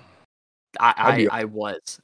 But Yeah. at that point in time, at that point You guys time, have to worry about fishing- that shit. Yeah, I was fishing 65 pound braid at that point in time just because I'm fishing Leviathan, which if you don't know, they're they're kind of they they load up super well. super parabolic. Yeah, right? so I'm not. So I can get away fish. You can get away fishing braid, and that I, I, I was. Yeah, but it makes the bait act a little different, honestly. A lot Yeah. different. I like, dude, I couldn't throw a TK on braid to save my Really? life. No, hell no. I ain't throwing no TK on braid, 65 pound braid. You're crazy. Nah, I'd throw it on like 17 pound, 15 pound mono, 20 pound mono, even changes it then. Like the line Yeah. affects the bait tremendously, dude. You know what I mean? If you were just ripping it on the surface, then the 65 pound braid would probably work fine. But me personally, I I just wouldn't be able to get the bait to do what I wanted it to do with that type of line, you know? Yeah, I caught all of my. Uh, once I switched over to to co-poly, that's when I stopped fishing the TK and I started fishing my normal glides. But I I literally caught all my TK fish this year, eh, all my bass and everything on 65 pound braid, just because I was like, I don't want a fucking pike to eat this shit. No, I totally get it, dude. Yeah, if you can, it's and it's prob like me personally, it's probably like I can't stand seeing the the the braid, but I I mean I do know that it affects the way the bait swims by Oh, floating up in the in yeah. the weight of it. But it all comes down to how you're fishing the bait. If you're fishing it crazy fast, then it, you can get away with it. You know what I mean? Yeah, like honestly, I, I I fish when I dead walk it. I'm fishing it like a jerk bait. Like I'll go I'll go like yeah, real real pop pop pop real real Yeah. real. Like I'm fishing it pretty fast for for what it's supposed to be fished like right. to what it's supposed to be fished like. Yeah. I mean, honestly, in fishing, it comes down to personal preference. If it works for you, dude, do it. You know what I mean? Like, I see a lot of people like, like when I was getting all my gear dialed in. I mean, I'm still not 100 percent dialed, but I'm getting pretty dialed in. Like, someone could tell me, "Hey, you need to use this speed reel, that line," and it just wouldn't work right for me until I figured out what worked for me personally. You know, and for every bait. You know what I mean? And I think in fishing, like a lot of people probably cook or like get the cookie cutter set up, you know what I mean? And you got to experiment with what works for you the best. And I mean, you'll figure it out over time. Yeah, for sure. Like it's it like you said, it all comes down to preference. If you like Yeah. uh if you like grind and fish in, there's there's definitely a rod for you. If you kind of like playing your fish out a little bit, using your drag a little bit more, there's definitely another rod for you. Like it just Yeah. comes down to to your Personal, style. it's like style, yeah. And that's what's rad about it, in my opinion.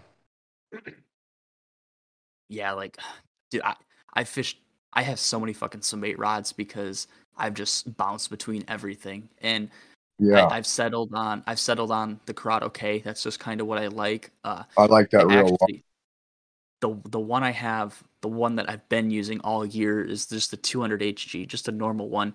But I, I have another one that I've had in like had on my had in my closet, and I ended up taking Mhm. that one out Sunday during the tournament, so I'd have more than one set setup. And I didn't realize how much sand and grit I had in my other one until I started using this one. And right. at first, like like you know when you're fighting a fish and like your drag's not down all the way and you're reeling and your spool's just spinning and it doesn't feel like Right. anything's going on.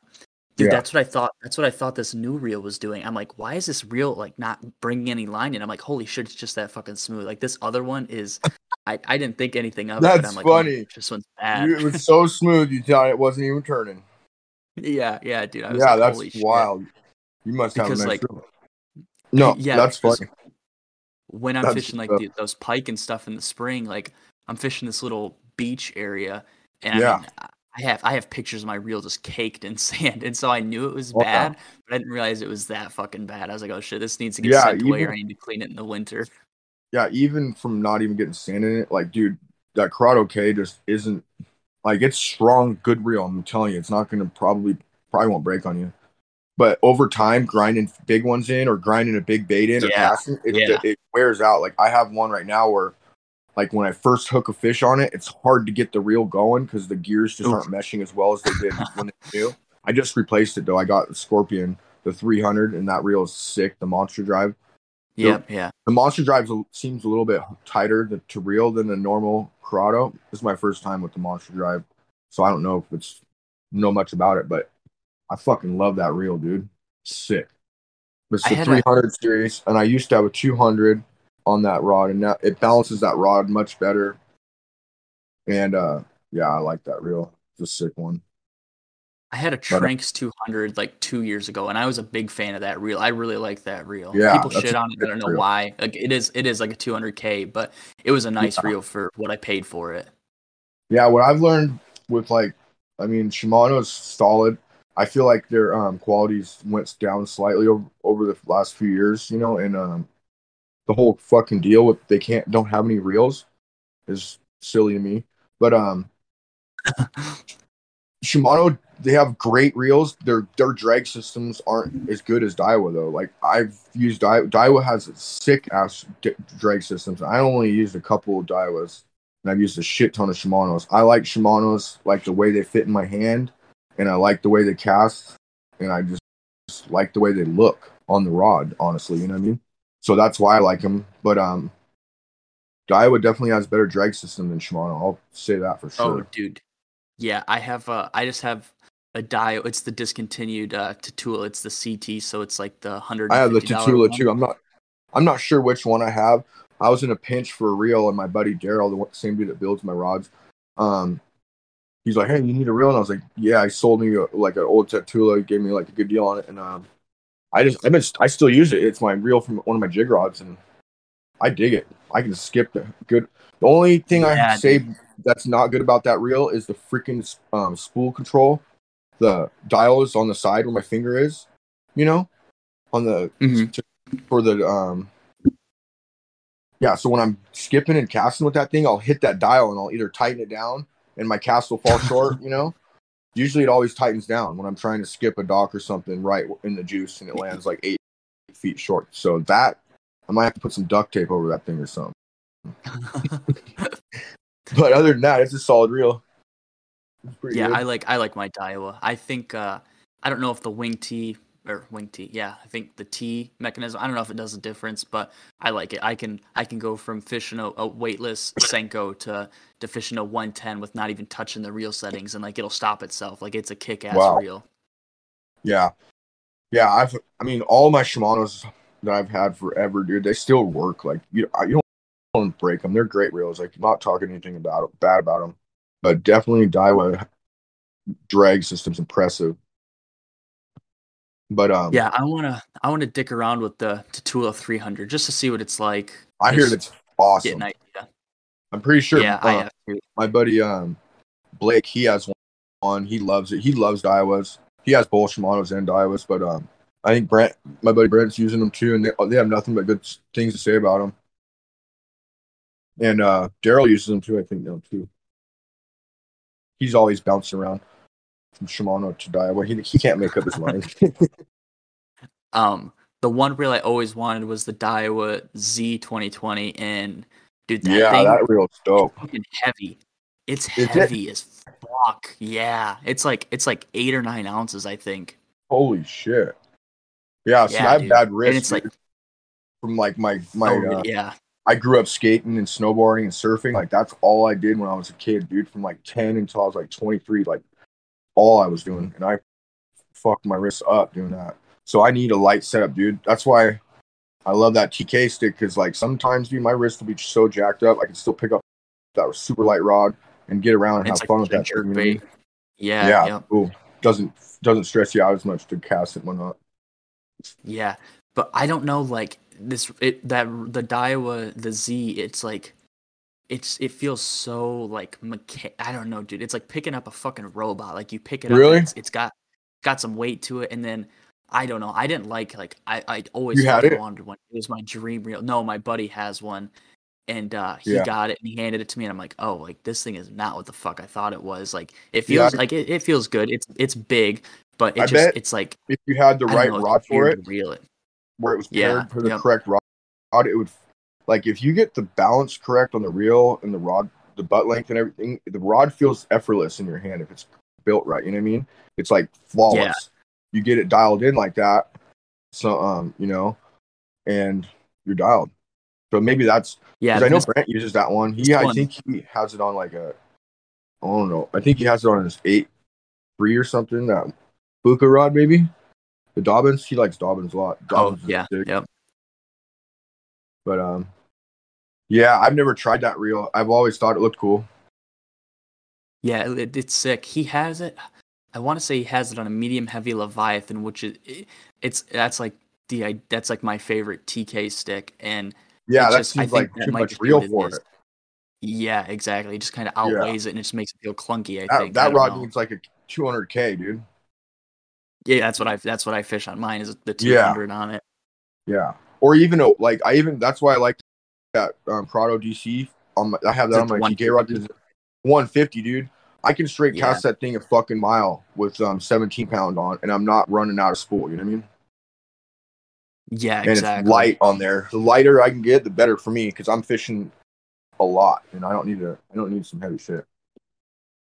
Yeah, dude. Yeah, for sure. Um, kind of, kind of wrapping it up just a little bit here. Uh, Getting on track too a little bit. Mm-hmm. Yeah, absolutely. that it's a We've been thing on that- Not that it's a bad thing. Um, yeah, Has, has swim bait fishing helped you transfer any of those things you've learned and your ideas to conventional fishing, like the Wayfish Um, Act and stuff like that?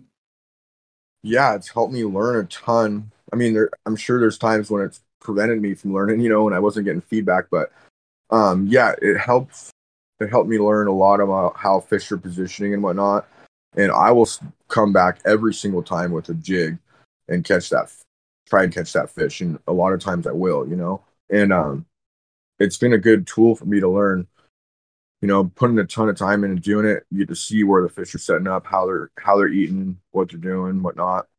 And it's also helped me like I, I swear it's helped me like um like when I'm salmon fishing and shit by reading just how the fish are acting out there, you know, in current different current situations and shit in the river and whatnot. Kind of cl- keys you in on all kinds of different cues to pick up while you're out there. It's good um good Yeah. learning for sure. Um, ha- do you have any electronics on your boat? Like, have, have those helped you play a part in anything, any of your fish catches or stuff like that? Um, not a lot, but but they have. I remember like a few times. Like I don't have crazy good electronics or anything. Like I this year, my buddy, um, when I got my I built this boat this year, dude. It's a um Valco 14 foot. It was all just it needed a rebuild, right? The kid, my buddy Jack, I remember telling him he was a little kid. He was like 14. This kid's fishes a bunch. Good good fisherman. He's in the high school club too. And um I said, if you ever want to sell your boat, let me know. He he called me like three years later, and I was like, "I'll I told you I'd buy it. I'll buy it." So I went and picked it up. Anyways, they had put so like three layers of three quarter inch plywood in for the sub floor. Like it was probably 200 pounds of plywood and water in the bottom of that boat yeah, so I I rebuilt that thing, dude. It's pretty turned out pretty sick. And I got a um Simrad on there, Geo seven, just has down scan and 2D. Okay. But I found yeah. some yep. fish with it this year. I found like a couple of fish sitting like 15 foot of water. I drove right over them. Fucking drove like 500 yards up, upwind, killed the motor, drifted down onto where, exactly where I seen them, and cast a hut on them and caught one. It was like five and a half. You know what I mean? Maybe it was a different fish, but I marked something there and I cast it there and caught it. You know. yeah. But other than that, it's not like I'm out there using. I am, dude. I'm gonna get active target on my shit though. I'm gonna be on Oh. I would too. Yeah. I'm gonna. I'm getting every tool I can possibly have on that thing. You know. And um, I got this lake. Um, I used to live on out here. It's a it's a big ass lake for where I. It's like a thousand acres, and uh, it's got kokanee in it. And I swear to God, the mega largies The only time I see them is in the springtime when they have to move up, and I'll occasionally see them in weird like full moon situations with right conditions. They'll come up on a point and follow a bait, but other than that, I think these fish go out and suspend and, and follow a kokanee. You know what I mean? Yeah, and having having live target or whatever the You're gonna be able to see them active target. Yeah, dude, Yeah. exactly. Yeah, you'll fly over like you'll be graphing out there, and you'll see these just mega schools of um of these kokanee and whatnot. You know, and I'm like, yeah, that's where they're at. I've caught them on top water out there in eight, over 80 feet of water. You know, 60, Oh 80 my- feet. Holy shit. You know, you see like them blowing up out there. You go out there and throw a spook, and boom, there's largies and smallies in this lake. But so that'll be fun to play with that tool. I might go down a rabbit hole with that thing, but who cares? It'll be fun. Yeah, dude, that's fucking crazy. Um, I don't know like how if you're in Swimbait Universe or anything, but Bo Sp- Sprayer, he's the guy down in Alabama who uh, live target. He, dude, he'll go out like he'll fish 15 foot of water, and he'll use his live target and or live scope, and dude, he'll he'll crack fish cranking down his K9. Like he'll just fish Yeah. like a giant giant crankbait, and he'll just watch it. He'll rip it through, and in his episode, he talks about like he can tell like he's he's been doing it for the last like couple months and he can tell which way these fish are facing So and sick. shit just by the first So cast sick. Yeah. and how, how Well- they react to the K9. Yeah. And I mean, like, you hear everybody say, like, oh, okay, there's this live target scaring the fish. Well, that first time I see that thing, it might scare him, dude. I don't have to come back there the next time with it on. You know what I mean? Yeah, exactly. I Right? know where they are. You know what I'm I saying? they're Now I up, now yeah. I've eliminated so much dead water that I'm so ahead of the game now. It's not even funny. So that I need to have that tool for sure and learn it. You know? Yeah, I think it would be I think it would be sick for forward facing um like under docks and shit to to know Oh, yeah. if if it's gonna be worth casting under there or if you should just work down to the next one and cover Yeah. more. Yeah, because dude, I have lakes up here, dude, and you could go a hundred docks, and you're like, there ain't a fish in this lake, and the 101, 20 fish come out and smoke your shit. You know, 20 come out, one eats it. You know what I mean? So if you could eliminate those those hundred and find and every, you know, you're you're making some progress now. You know what I mean? Yeah, dude, exactly. Like my buddy has it on his boat and I didn't know what the fuck I was looking at, but he's like, dude, look at all these fish down here. And so I tied on I tied on a glide bait that would sink in. I went to go cast it down to wherever his trolling motor was facing, and I was fishing the back of his boat because this kid's fucking crazy and I don't trust him with my head around his baits. And, Oh uh, yeah, you got to be careful about that. dude, That's he a had very deal right I, there. I, fi- I fished out of like three three bass boats, like three boats in my whole like the last couple of years, so I wasn't used to it. Dude, back of the boat, I fucking I put both ass cheeks into this cast. My bait broke because I I bounced it off his power poles because I wasn't used to that. oh being my gosh, dude. yeah, That's funny, dude. That's funny story, dude. That reminds me of a story. I go out fishing with my dad. I still get to go fishing with him once in a while. Like he'll call me in the springtime, all fired up. Let's go catch some largies, and he'll be telling me about his his um, walleye trips and whatnot. So we go out, and he's got this new Mojo rod, and he just fucking makes a cast and just destroys it on the back of his motor. It was the Oh funniest shit I've ever seen. He's Oh, all, that's man. not a good rod, and just puts the thing away. oh my gosh. Yeah, was- so good. I ended up I, I I ended up grabbing these two pieces of the bait and I ended up super gluing it back together and I probably caught another 30 40 fish on it and then I was on the phone with my dad one night when I was down here fishing outside my apartment at the river fishing this the bridge. And uh, I'm talking to him like he called me as soon as I was getting down there. And I was like I better talk to him. I haven't talked to him the last couple days. So I put it on speakerphone and I set it down by my feet and he's talking to me. I'm not paying any fucking attention. First cast I bounce it right off the fucking bridge wall. I fucking fell down. I'm like son of a bitch he's like Yeah. oh, why didn't you tell me you were fishing I was like I didn't I didn't plan on fucking casting it right into the wall and breaking it but it's whatever I that bait that I it broke right at the back hook hanger and so Yeah. like I caught so many fish that it started to pull out of the super glue, and I'm like, oh my gosh, I'm gonna hook into a big fish and it's gonna pull off. But luckily that's- that didn't happen. It just it just ended up blowing up on the on the uh the bridge. Yeah, the the first year I like went really in getting really into swim baits, dude. I was fishing out of Arashi a ton. And that's a good fucking bait, dude. I mean, I don't, I don't. It's it's a fast sinking bait, but it's a fun one to fish and learn. It swims, it swims good. It's pretty heavy. Anyways, I had I was fishing the shit out of that thing. I caught a ton of fish on it too. But I go to make a cast one day, dude, and there's these um the every single one of the docks has like a metal pole that goes up it, like three inch pole, and it's Yeah, yep. obliterate a freaking. I thought I was like two inches in from the pole when I was doing like a a long like under a roll cast, you know. Like a barrel, I- cast. Yeah. Yeah, and I just smoked it on a on a um, pole, dude. The thing exploded into a million pieces. I was like, oh, I was like, see, that's why you get the Arashi when you're first learning. You know what I'm saying? that wasn't a K9. You know, you know what I mean? Oh my gosh. Fuck, dude. That's Yeah, that so was a fun shitty. Yeah, I mean, I had they're only thirty bucks. I had like four of them. Was yeah, like, screw it. exactly.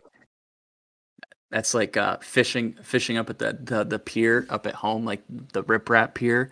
Um, Yeah. when I'm fishing from the pier, like I'd always I'd always make super tight parallel casts, and dude, I, I can't even count how many times I'd cast, and like a little gust of wind would come, or I would just Oh yeah. overdo it. It would just it would just land right on the pier right Dude. next to me.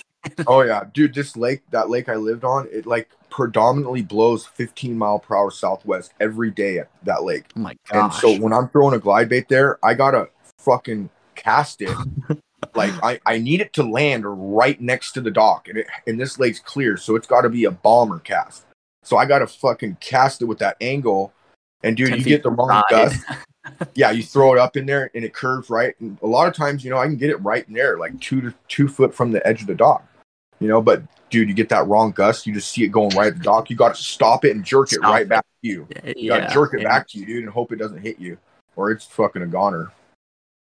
Yeah, I had to get really good at the the pullback mid cast while it's Yeah. in the air because like fishing around boat lines and stuff. Like if you Oh, yeah. if you go to flip it and you don't, you, you're trying to like get under like you're trying to hit your line underneath it so like you can get the you can your bait will just fall right in and if you go right over it you're fucked because you know it's gonna Yeah. get hooked down there. So I had to get pretty good at that. Yeah, I love my favorite way to like. I like fishing tight quarters with that TK, like really close casting. That's like probably one of my favorite is when, when they got when they get like in up shallow in the spring and they get underneath all the docks and stuff. I can flip that thing under docks and whatnot. It's so fun. You just walk it around. That's why I like that bait a lot. I've been uh I haven't gotten to lake fish much this year, but these these tight like super tight twitch glide baits I have like I can I can cast um past a rock or something and I can I can honestly get probably you know 8 or 9 twitches in like a foot foot space and I just think Right. I think it triggers so many bites just because it's so erratic and it's so tight and it just hangs in like that not necessarily the strike zone, but it just hangs. In, it hangs at that point where that fish is going to commit coming. You know that there's fish there. get a bait. Yeah, for sure. If you can Okay, just so keep it there long enough. Yeah, you're dialed then. That's what you need to do. For sure. I think you're right. Well, just flashing up in their face. And if there's multiple fish there, you know, you get one excited and two, and then all of a sudden one of them's going to eat it for sure. Yeah, dude. Ex- uh huh. Exactly. There's. I had a cast to catch where um I'm standing on shore at the rock that I usually cast at when I'm casting to that spillway, and uh, I'm talking to the GoPro. I'm like, okay, I'm like the slack water right here. I was like, uh, there there was a big like back pool eddy right at the edge of the uh of the spillway, and there's this huge f- pile of foam, like sea foam. And I'm like, okay, like right here, um, the fo- foam is the home, is what we say. So I I literally cast it Right. right past it, dude. I got three twitches, or no, I think it hit the water right away, and I started to reel, and it was just super slack, and it's like I fucking sped up because that fish had already picking it up and started to swim Yeah. away with it. Yeah, that's sick, dude. I know. Imagine all those bites that you don't ever feel from they're far out that you don't see. You know what I mean? Yeah, dude, like that's that's the scariest thing to me is when a fish hits it right away, and you have to you have to reel it in eighty feet. Like, oh my, I'm like, oh my gosh, that's so much water for them to throw a hook. Yeah, I mean, a lot of my bites that, that I like, my big bites that I've got this year, I never felt. I seen the fish eat the K nine or the TK and never felt nothing. Watched the bait scoot over two feet because it was on a Oh, slack. yeah, dude, same here. in the middle of the pop. You know what I mean? You'd have no no line pickup on them. So those there's so many times that you're not even feeling bites. You know that. That's Yeah. why it's so important to be completely dialed and paid attention the whole time. Hmm Here, that water's like so dark, and those smallmouth are so dark. Like That's Yeah, I, I try to only fish. I try to only fish like bone colored baits because like Yeah. you'll get two twitches in and you'll see your bait get kicked up like super fucking like Oh, yeah. sideways. And then you'll just see it start to go to the side. You're like, oh fuck, I'm not doing that. Why is it going like sideways? Yeah. Smashes it. yeah. That shit's yeah, it's so much fun, dude. Yeah. But Cool. Uh, is there anything else you want to touch on before we kind of close it down? I don't know what the hell just happened there. Like my headphones died, so I couldn't hear anything Frank was Oh, saying. But yeah. uh, if, if if you want to shout shout any companies out that you like or any guys that you you fish with and you, you want to talk Um, about, dude i i want to say thanks to everybody that freaking has shown me shit over the years and inspired me dude everybody's stuff they post and everybody that tells me dude that shit inspires me to get out there dude and i love it you know some like this the stuff that we we do and you know the pictures that we put on there we don't you never know what you're doing for somebody so i, I really appreciate all that stuff that people do you know um yeah unique baits gene he's a killer dude makes some sick baits um we're in class zero Dude, mike Gil is is gas. sick. um thanks thank you guys for helping me out and shit whenever you know any questions i ever have or anything you know on baits and stuff and then um my friend daryl for you know always tell daryl will like tell you something but he's not going to tell all you all of it. So thanks for making it hard for me so i had to learn all that shit. And all the dudes brent and all my good friends you know for helping me along the way and shit fishing i love it. And we're just going to keep grinding it out yeah. And um my friend matt from live to fish dude you'll see him. He's a freaking hammer and a smart kid dude. So those are guys i wanted to say shout out and everything and it was- i appreciate you having me on here dude talk fishing and whatnot and um Oh yeah, dude, Yeah. it was a lot of fun. yeah i feel like we missed out on a bunch of shit we never talked but we'll, maybe we'll talk again we'll talk about salmon and steelhead up here dude it's pretty fun Yeah, dude, for sure. We'll have to do another one of these. Like, uh, like, dude, you'll you'll go to sleep tonight, or like tomorrow morning, you'll be sitting at work, or or I guess you won't be sitting at work, but you'll be sitting there and like you'll you'll text me like out of the blue, like, "Fuck, dude, I completely forgot to talk about this," because that's exactly how it always goes. That everybody is i like know that. we I got we got time. on some rants we got off topic we talked, but yeah, dude, there's a bunch of good stuff to talk about. We'll get after it. Maybe me and Brian will get together and, and um, we'll do something or something. Yeah, dude, for sure, for sure. or Um, Brent, or who know, whoever.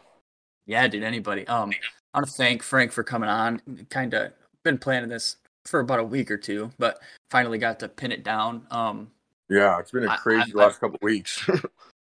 I, yeah, I'm excited to to talk to to you and and these other PNW guys because um, it's I don't know. Did you guys have a lot of good fish and the guys who do it up there? You guys do it right. You guys are hardcore about it, and you're not uh, Yeah, you're not cool. doing it just for hype or anything. no, like one thing I want to say too, dude, is like, um, this is how me and my homies fish lakes around here, dude. Like, I'm like, okay, what lake you going to? Well, ne- at first they would never tell me, and now my buddies, I'm like, well, are we gonna end up on the same lake? Is what I'm getting at. So we like go Exactly. each other's. You know what I mean? Instead of try to meet up with each other. So we're, I'll roll up to a boat launch if I see my a buddy there. I'm turning around. I'm going to another lake. You know what I mean? That's how we all roll up here. For the most part, all of our, all the our core group of friends here. You know. Right. Yeah, for sure. For sure. Nobody's stepping on each other's toes. And I mean, Yeah. you guys aren't trying to divide a lake up. Nah, you gotta gotta keep it. Um, there's enough action around, dude. You know what I mean? Yeah, for sure. Having 190 lakes in an Yeah. hour to span. But yeah, dude, I appreciate you having me on here, dude. It was fun talking fishing. you. yeah, dude. I want to thank you for coming on. I want to thank everybody for listening. Uh, make sure, what, what's what's your Instagram? Shout your Instagram out and I'll put it in the Um, Frank too. Hedlund Fishing. Cool. Do you have a YouTube channel or anything or just Instagram? No, just Instagram. Alrighty, just- sick. Yeah, yeah, check it out. I'll, uh, yeah. About to transfer. We're about to go into salmon and steelhead season, dude. It's gonna be sick.